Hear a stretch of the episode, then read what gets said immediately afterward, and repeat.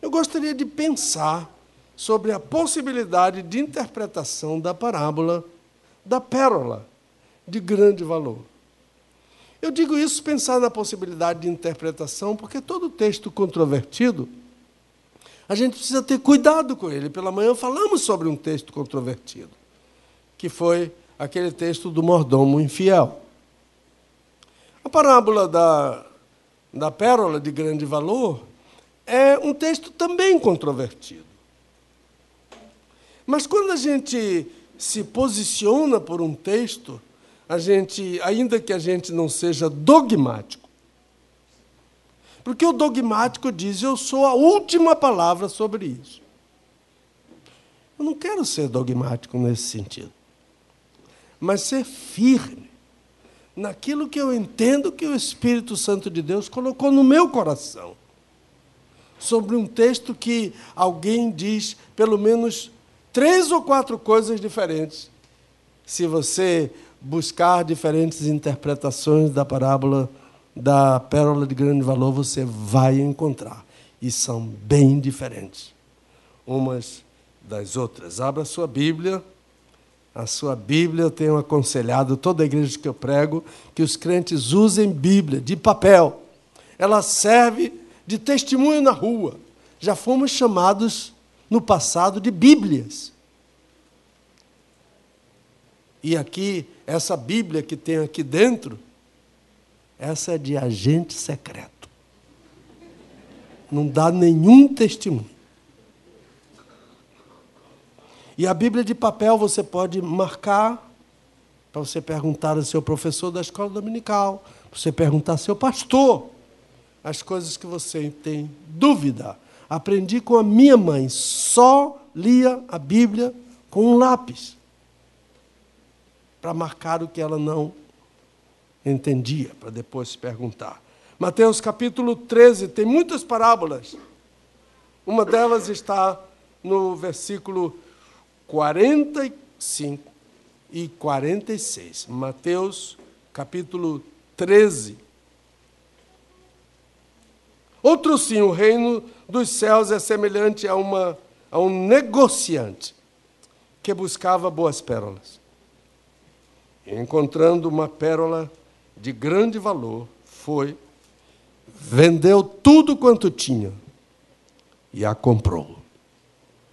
Senhor, muito obrigado por essa pequenina porção da tua palavra, tão rica de ensinamentos, para a tua igreja hoje, aqui em Natal.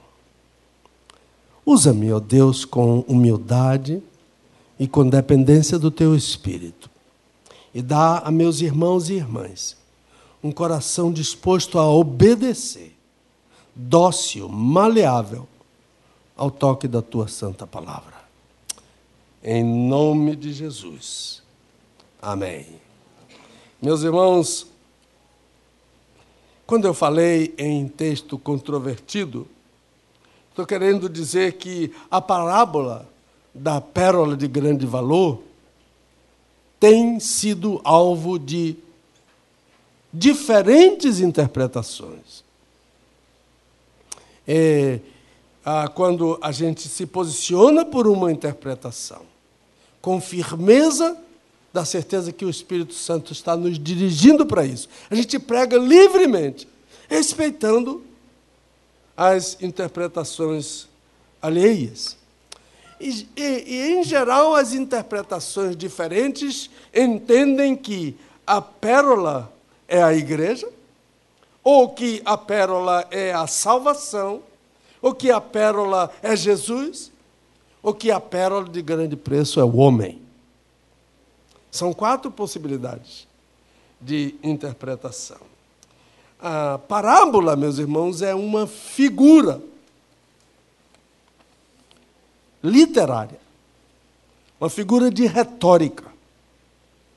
E a Bíblia é um livro que tem um que está num nível de literatura superior. A Bíblia está cheia de figuras de retórica. Ainda hoje falamos sobre uma delas, que é chamada de hipérbole, quando diz que a fidelidade de Deus ultrapassa as mais altas nuvens. A parábola também é um recurso didático. O Senhor Jesus Cristo ensina sobre a parábola, usando parábolas. E elas geralmente têm um foco principal, um ensino principal. Temos que ter cuidado com detalhes nas parábolas, para não fugirmos do foco principal dela. E quem nos ajuda é uma ciência chamada hermenêutica. Hermenêutica é uma ciência da interpretação. De você ler alguma coisa e entender. Às vezes as pessoas pensam que ler é juntar sílabas.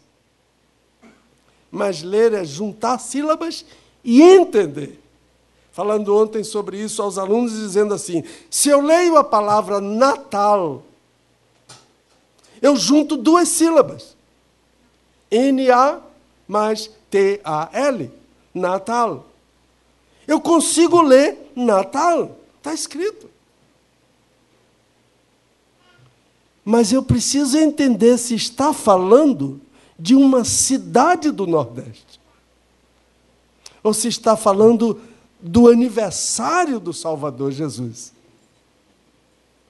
Se eu não consigo descobrir o que é isso, eu não li. Eu juntei sílabas. Então, quando Paulo encontrou, quando Filipe encontrou um africano na estrada que liga Jerusalém para Gaza, ele estava lendo o profeta Isaías, outra figura de linguagem, chamada metonímia. Quando você usa o autor pela obra, estava lendo Isaías. Ah, eu gosto de ler Câmara Cascudo. Eu não pego aquele homem, já morreu. Eu não pego aquele homem na minha frente para ler. É a obra dele. O nome disso é metonímia. Jesus disse ao homem que estava lá no Hades: eles têm Moisés e os profetas. Isto é, Jesus disse: eles precisam ler o Antigo Testamento. Quem lê o Antigo Testamento para não ir para o inferno? Então, aquele Felipe viu que lia, ouviu que lia o profeta Isaías. E qual foi a pergunta que Felipe fez? Foi uma pergunta hermenêutica. Entendes tu o que lês? Então, na, nas nossas pesquisas para pregar a palavra de Deus, temos que recorrer a esses recursos, mas, sobretudo, depender do Espírito Santo de Deus, porque o Espírito é quem soprou a palavra inspirada. Qual é o propósito de Jesus quando ele menciona uma pérola? É porque, penso eu, a pérola não era nos dias de Jesus para os judeus, ainda que para outros povos sim, mas para os judeus ela não era considerada uma pedra preciosa. Ah, o Antigo Testamento não fala em pérolas. Uma única vez no livro de Jó, capítulo 28, aparece uma citação de pérolas, mas não usa a palavra principal para pérola. E então a gente fica pensando, quando a gente tenta ah, traduzir literalmente aquele texto de 28 de, de Jó, versículo 18, a gente pensa que ele está falando num coral e não numa pérola. Mas o texto bíblico ah, do Antigo Testamento mostra que a vestimenta sacerdotal era coberta de pedras preciosas, mas não tinha pérola. A, a, a roupa, a, a, a vestimenta que compunha o rei de Israel também não tinha pérola. E há um personagem estranho no livro de Ezequiel, capítulo 28, que é chamado Rei de Tiro. e que alguns intérpretes pensam que é o próprio Satanás. Mas ali está falando de um rei, de um país, que ele estava no meio das melhores e maiores e mais procuradas e mais desejadas pedras preciosas, mas não tinha pérola. De modo que quando o Senhor Jesus mencionou uma pérola, a mim me parece que os apóstolos disseram: o quê? Uma pérola? Como é que uma pessoa pode se desfazer do que tem para comprar uma pérola? Que interesse esse numa pedra, numa pedra que ninguém liga? Então, que o Senhor Jesus estava querendo aguçar o interesse daqueles apóstolos para alguma coisa que era desconhecida, estava desprezada. Os irmãos sabem que os apóstolos não estavam entendendo muito bem a missão do Senhor Jesus.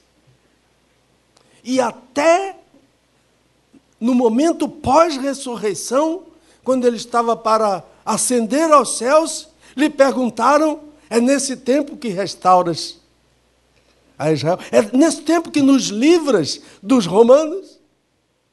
Não estavam entendendo muito bem. Então o Senhor Jesus está procurando chamar atenção para algo que é um descaso generalizado não somente no meio de Israel, mas alguma coisa que dizia respeito diretamente aos apóstolos.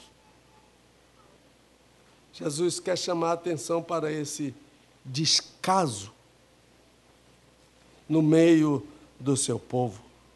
O reino dos céus é semelhante a um negociante que buscava boas pérolas encontrando uma pérola de grande valor, foi vendeu tudo quanto tinha e a comprou. Então a conclusão desse sermão é para dizer a você o que é que estava sendo relegado. Por que, que Jesus está chamando atenção? Ninguém gosta de não ser notado, não é? Ninguém gosta de parecer transparente, não é?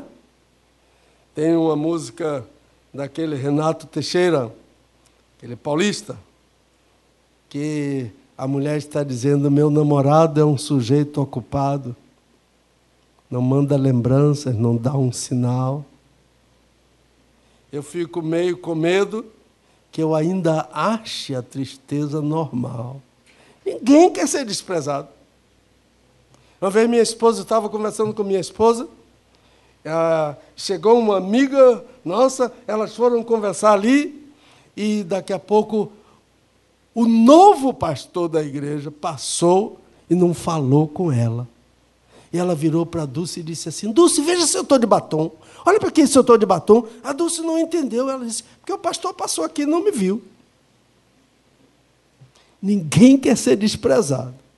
Jesus está dizendo: olhe para quem é desprezado, olhe para quem ninguém está sendo visto, olhe para quem não está sendo visto. É isso que é, é o, o, o, argumento do Senhor Jesus, inicialmente, dentro dessa, dessa parábola. Agora, qual é o significado espiritual? Porque Jesus usa uma pérola para o significado espiritual.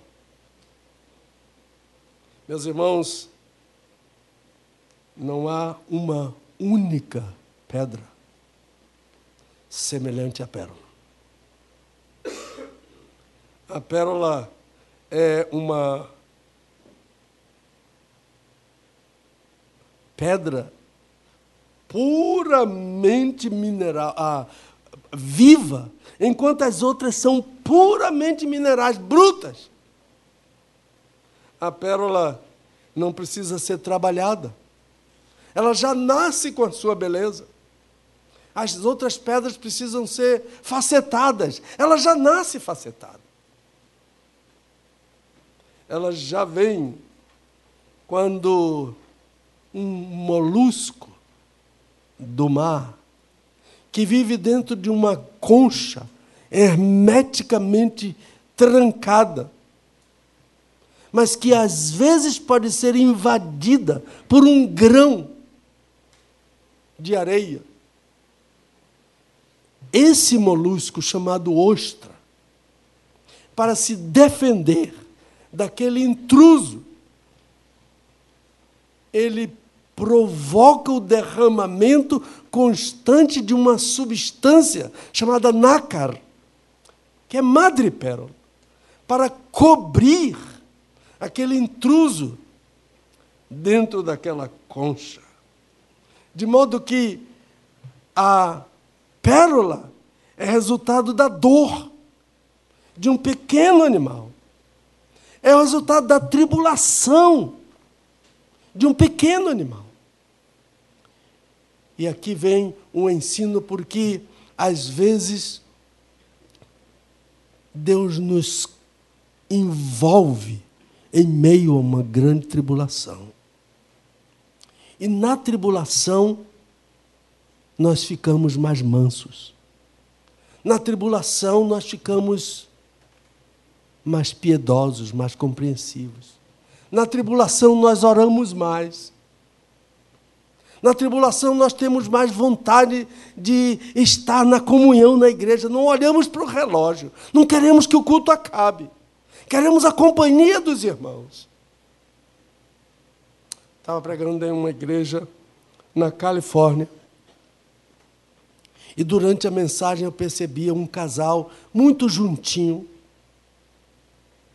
Mas ela chorava muito. E após o culto eu pedi ao pastor para falar com aquele casal. E ela disse: Pastor Pedro, nós somos crentes há muitos anos. Mas quando nós viemos aqui para, para os Estados Unidos, nós esquecemos da igreja, abandonamos a igreja. Nós queríamos trabalhar, trabalhar, trabalhar, trabalhar a semana toda para ganhar dinheiro, para voltar para o Brasil com muito dinheiro.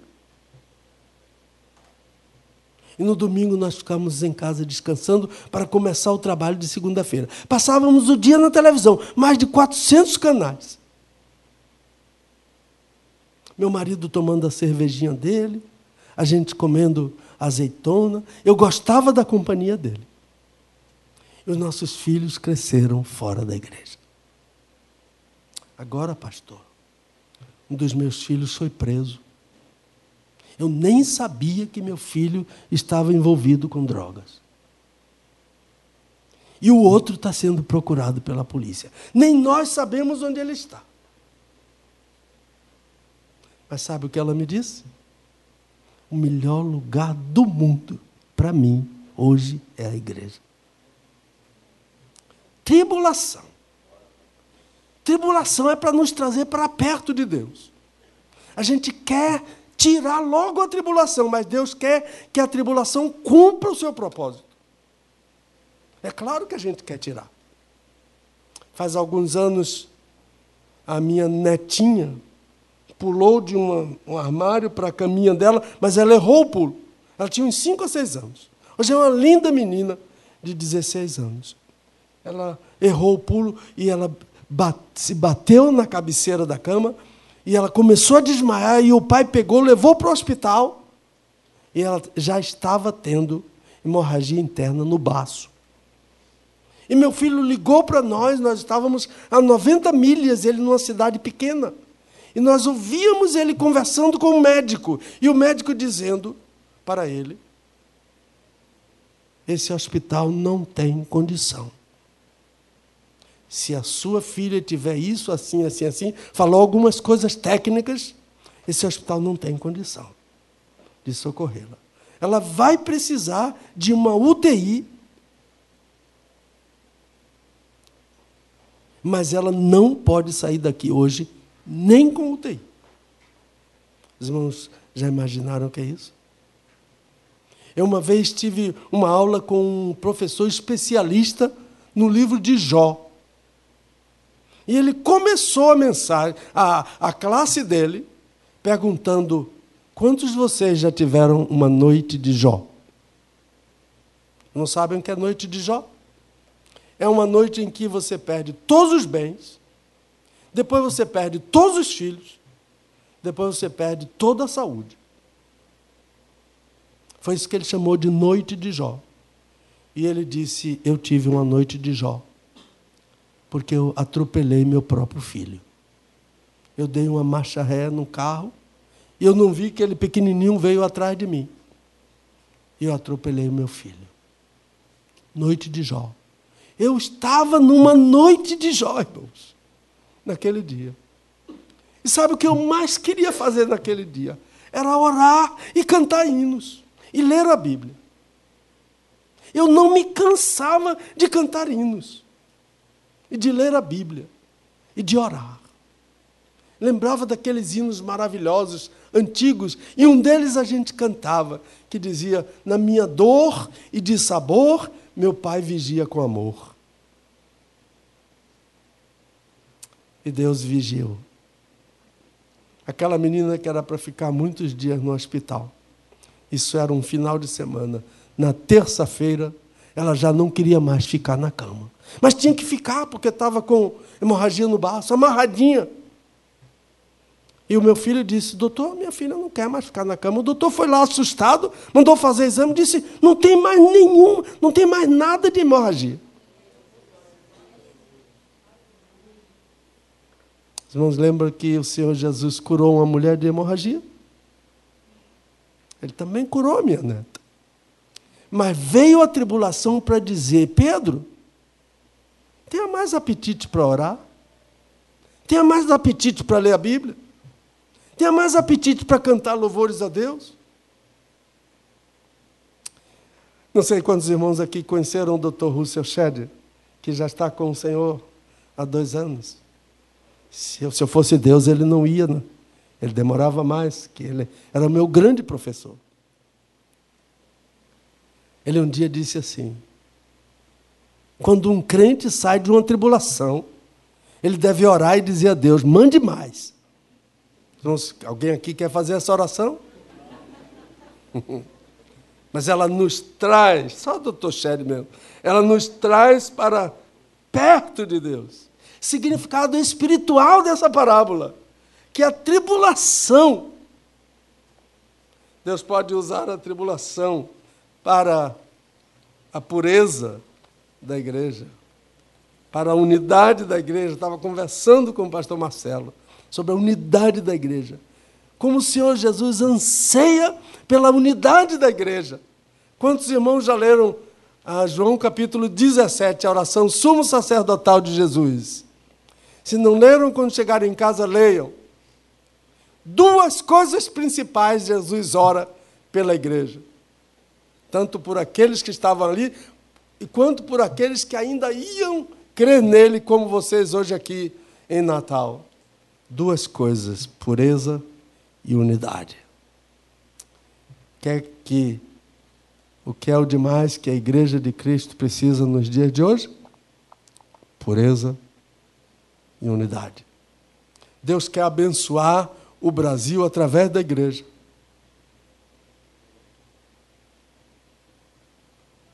Mais do que através de partidos políticos. E quando o profeta Abacuque estranhou a maneira como Deus estava tratando Judá, ele não entendia como é que Deus pode curar Judá dessa maneira, nos levando para um cativeiro. Deus está levando o Brasil para uma divisão que está quase incontrolada. E a igreja não deve se envolver com isso. A igreja deve orar pelo Brasil. E quando Abacuque não entendeu, o profeta Abacuque não entendeu, Deus explicou a ele. Deus disse: o justo vai o, o ímpio vai continuar inchado.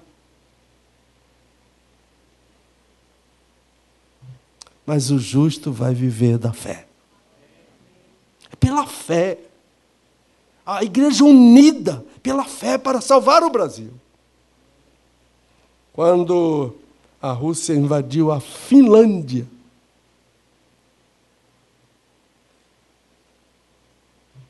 dois exemplos diferentes de um crente e de um não crente. O não crente foi o maior compositor finlandês, chamado John Sibelius. Ele ficou apavorado, chegou a quase ficar louco. Ele era um homem muito rico, morava num palácio. E ele ficou tão angustiado com a invasão da Finlândia que ele, qualquer barulho que ele ouvia, ele pensava que eram aviões e saía atirando, que ele tinha armas, saía atirando para o céu. Mas havia um missionário, um crente. E o filho dele deu esse testemunho. Ele disse: se você passasse dez vezes por dia por meu pai, ele estava dizendo: Deus, salve a Finlândia. Deus salvou a Finlândia não por causa de Sibelius, mas por causa da oração de um crente. A sua oração e a minha oração deve ser: Deus salve o Brasil. Deus dê sabedoria aos homens que o Senhor colocou para governar o Brasil, mas sabedoria do alto, que não é animal nem diabólica. Deus salve o Brasil. O nosso hino diz: Salve Deus a minha pátria. Né? Nós precisamos pensar nessa grande uh, realidade da Igreja de Cristo, a tribulação,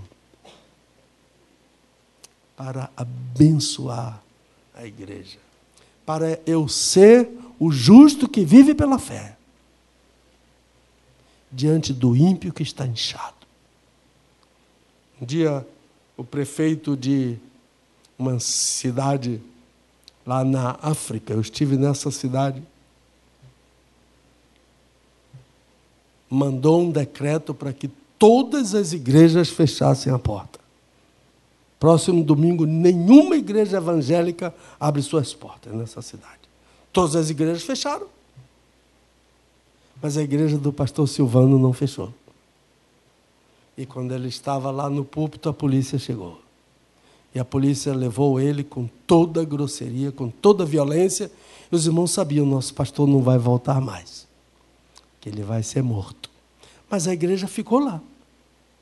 Colocaram o pastor Silvano num jipe, com três soldados, e ele algemado no ferro do jipe.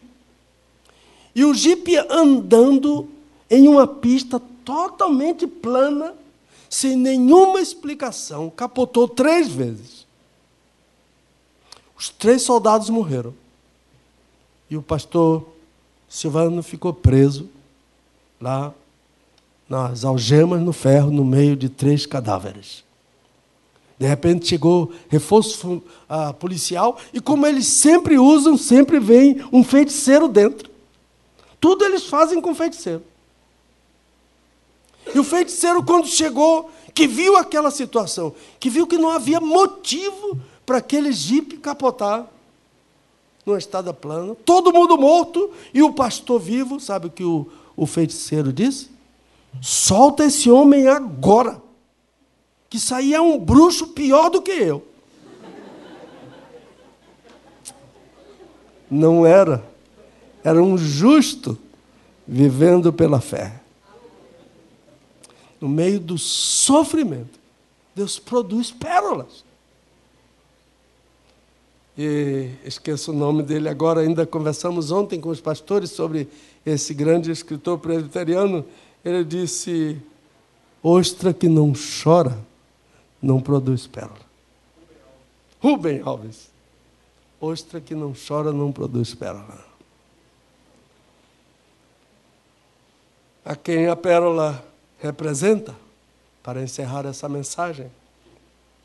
Será que a pérola representa Jesus, a salvação, o homem, a igreja? Não creio que represente Jesus a própria retórica da parábola, ainda que não temos que nos prender a detalhes de parábolas, mas eles não são, não estão lá por acaso. A própria retórica retórica fala de uma impureza dentro que perturba, que destrói, que causa dor para o pequeno animal. O Senhor Jesus não conheceu o pecado. Nunca se achou engano na sua língua. Ele nunca pode ser associado a pecado. Nós temos problema com uma palavra do Novo Testamento, duas palavras do Novo Testamento. Uma delas é tentação, outra delas é tribulação. E o grande problema que temos que é a mesma palavra para as duas, tanto para a tentação quanto para a tribulação. Peirasmos. Peirazo pode ser tentar e pode ser testar. Peirasmos pode ser tentação e pode ser ah, tribulação. Tribulação. Então, o Senhor Jesus não pode tentar. Deus não pode tentar. Mas Deus pode testar. Provar. Isso está muito bem definido na carta de Tiago, um dos irmãos do Senhor Jesus. Será que essa pérola representa a salvação? Também não posso concordar. Porque a salvação não é resultado de uma conquista. Aquele homem comprou. Salvação comprada. Diz o hino do cantor cristão: paz fingida, paz comprada, lei de Deus falsificada, rejeitai. A salvação é uma outorga. Dou-lhes a vida eterna. Nunca hão de perecer, ninguém as arrebatará da minha mão. Salvação é graça. Porque pela graça sois salvos. Por meio da fé. Isto não vem de vós, é um dom, é um presente de Deus. A Bíblia desautoriza salvação comprada, como a pérola foi comprada. Seria o homem? Também não podemos concordar. Porque o Senhor Jesus também é homem. Mas eu quero pensar com os irmãos que essa pérola é a igreja. Os apóstolos estavam pensando no Messias que iria governar, libertar dos romanos. A igreja não fazia parte dos planos dele, nem do interesse dele. O que é uma pérola? Quem quer saber de uma pérola? O que é uma igreja? Quem quer saber de uma igreja? Nós queremos a libertação do governo romano. Mas Jesus disse: Eu edificarei a minha igreja. Igreja, meus irmãos, cuidado com a igreja. Quando alguém colocar na sua rede social uma palavra contra a igreja, dê uma palavra de volta para ele. Meu irmão, não fale da igreja. A igreja é uma noiva. Se você for a um salão de beleza, num sábado à tarde, para ver uma noiva, você vai se decepcionar. Ela está com aquele cabelo de quem viu visagem, de quem viu assombração, cheio de coisa no rosto. Mas de noite, quando ela aparecer ali, você vai se levantar. Tão deslumbrante que ela está. A igreja é essa noiva, que às vezes não parece noiva. Eu vi uma história, não sei se aconteceu aqui em Parnamirim ou em Natal, eu não posso nem avalizar essa história, mas eu vou contar. De um menino que nunca tinha visto um elevador. Ele disse: Papai, eu preciso ver um elevador. E o papai trouxe ele numa cidade, não sei qual foi, né? E ele viu aquela caixa, aquela gaiola assim. E ele observou uma coisa que ele nunca podia pensar que podia acontecer.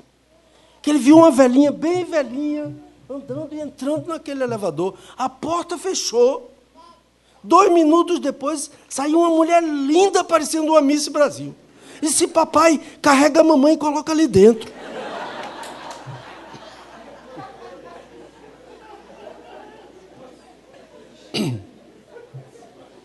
A Bíblia, a igreja, é essa noiva, que não parece noiva. Mas lembre-se, Jesus, Paulo disse em Coríntios capítulo 6, vós fostes comprados. Vós fostes comprados por preço. E não foi, disse Pedro, por coisas corruptíveis, como ouro, mas pelo sangue. É o sangue daquele molusco que produz a pérola. É o sangue de Jesus que produz a igreja. Chamou atenção para o sacrifício pessoal. Encontrou uma pérola. Foi e vendeu tudo. Lembram-se que Jesus abriu mão, abriu mão do seu reino? Tende em vós o mesmo sentimento que houve também em Cristo Jesus que sendo encontrado na forma de Deus, não teve por usurpação ser igual a Deus, mas aniquilou-se a si mesmo. Tomou a forma de homem e, sendo achado na forma de homem, humilhou-se até a morte e morte de cruz. Eu tenho entendido que a pérola é a igreja. E eu quero deixar essas perguntas aqui para os irmãos. Qual é o custo da igreja? O que eu estou fazendo com a igreja, como as pessoas estão sendo incluídas na igreja, como as pessoas veem a igreja, vizinhos. Eu represento a igreja para o meu vizinho. Eu represento Jesus para o meu vizinho. E como é que eles veem isso? Se eu não estou no centro da vontade de Deus, a igreja vai ser mal vista. A igreja vai ser malquista, mal falada. Mas há alguns que estão dispostos a dar a vida para incluir homens e mulheres na pérola. No início deste ano, um americano de ascendência chinesa, John Allen Cho, ele foi para umas ilhas lá na costa da China, umas ilhas onde há nativos que não têm contato com a civilização. civilização. Ele disse: Deus me disse que ali está o trono de Satanás e eu tenho que entrar ali. E ele tentou cinco vezes. Na quarta vez, ele chegou a falar com os nativos à distância. Mas um jovem índio puxou um arco e atirou contra ele, e aquela seta bateu na Bíblia que estava na mão dele. Mas ele não desistiu. Ele tentou a quinta vez. E os nativos deixaram ele entrar. E lá dentro ele falou de Cristo para aqueles nativos. Mas depois que eles ouviram o testemunho do Evangelho, eles mataram o nosso irmão John Allen Shaw. E alguém disse: Eu escrevi alguma coisa sobre ele. E alguém disse para a mãe dele que ele foi muito imprudente. E a mãe dele disse: Alto lá. Ninguém sabe o tamanho da dor que eu estou sentindo. Mas meu filho foi obediente. Deus disse a ele: entre, ali está o trono de Satanás. E ele entrou para obedecer. Quantas pessoas você quer incluir na pérola? De grande preço. Eu quero orar por você. Você quer vir aqui à frente para eu orar por você?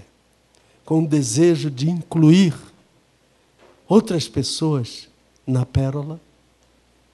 Sai do seu lugar, venha. Venha rapidamente.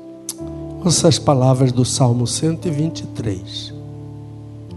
Depois, quando você chegar em casa, leia este salmo. Para ti que habitas nos céus, levanta os meus olhos. Assim como os olhos dos servos atentam para a mão do seu Senhor,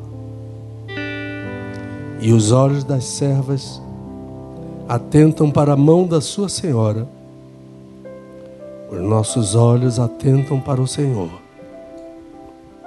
até que tenha misericórdia de nós. Ó Deus, tenha misericórdia da tua igreja, da tua pérola, e desses irmãos que estão ansiosos vieram aqui à frente, porque querem incluir outras pessoas na pérola. Usa-os com poder, com autoridade, com sabedoria, com amor, com humildade, com senso, sentido de urgência. Antes que essas pessoas que deviam ser alcançadas não passem desta vida para uma eternidade sem Cristo e sem salvação. Tem misericórdia da família deles. E se há alguém na família dessas pessoas, ó oh Deus, traze-as para o teu aprisco. Pela oração, pelo amor, pelo testemunho desses irmãos. E cobre esta igreja, seu pastor, a família, seus pastores, a família deles. Cobre-os com graça e misericórdia. E Senhor, antes que essa noite se vá, derrama sobre esses irmãos que aqui votaram uma bênção toda tua e toda especial. Em nome de Jesus. Amém e amém. Se você quiser, prometa orar por seu irmão que está na mesma missão de incluir outros na pérola de grande valor. Eu estou saindo daqui hoje moído, viu? literalmente, pelo Espírito Santo, a maneira como Deus usou o pastor, já desde manhã. Mas não deixe eu ficar moído sozinho, não. Assista depois no YouTube a mensagem de manhã e da tarde, se você não assistiu ou ouça pelo podcast, pelo Spotify, mas seja abençoado. E, e eu louvo a Deus por ter terminado dessa forma, para que nós não esqueçamos esse brilho e essa paixão de pregar o Evangelho a todos aqueles que estão precisando entrar na pérola, né? Amém, amém. Que eu disse ali, pastor Arthur, que paulada que a gente recebeu agora. E eu louvo a Deus por isso foi do Espírito e foi para nossas vidas. Amém, queridos? Que o amor de Deus o Pai, que a graça maravilhosa de Jesus e que a comunhão do Espírito Santo nos dê uma semana cheia de paz. Muito obrigado por tudo que a gente aprendeu hoje aqui, Senhor. Foi, foi um dia especial, foi um banquete que nós recebemos desde manhã, que o Senhor preparou desde antes da fundação do mundo, que a igreja Zona Sul hoje estivesse aqui aprendendo com o pastor Pedro Moura. E eu louvo ao Senhor pela vida do teu servo. Agradeço pela vida dele, agradeço porque tua igreja esteve aqui com o coração aberto para aprender. Mas que nós agora venhamos a deixar isso entrar no nosso coração, toda essa palavra, todo esse ensino, que possamos aplicar realmente em nossas vidas. Muito obrigado por esse dia tão especial. Que tenhamos uma semana cheia da tua graça e da tua paz. No nome santo de Jesus. Amém. Amém. És a nossa estrela da manhã.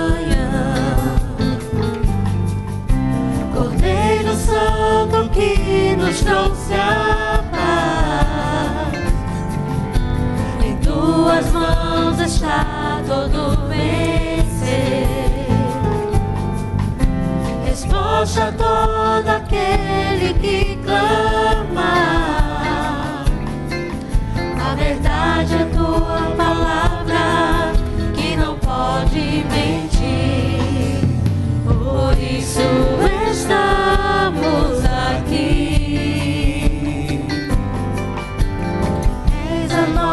estrela da manhã. Cordeiro Santo que nos trouxe a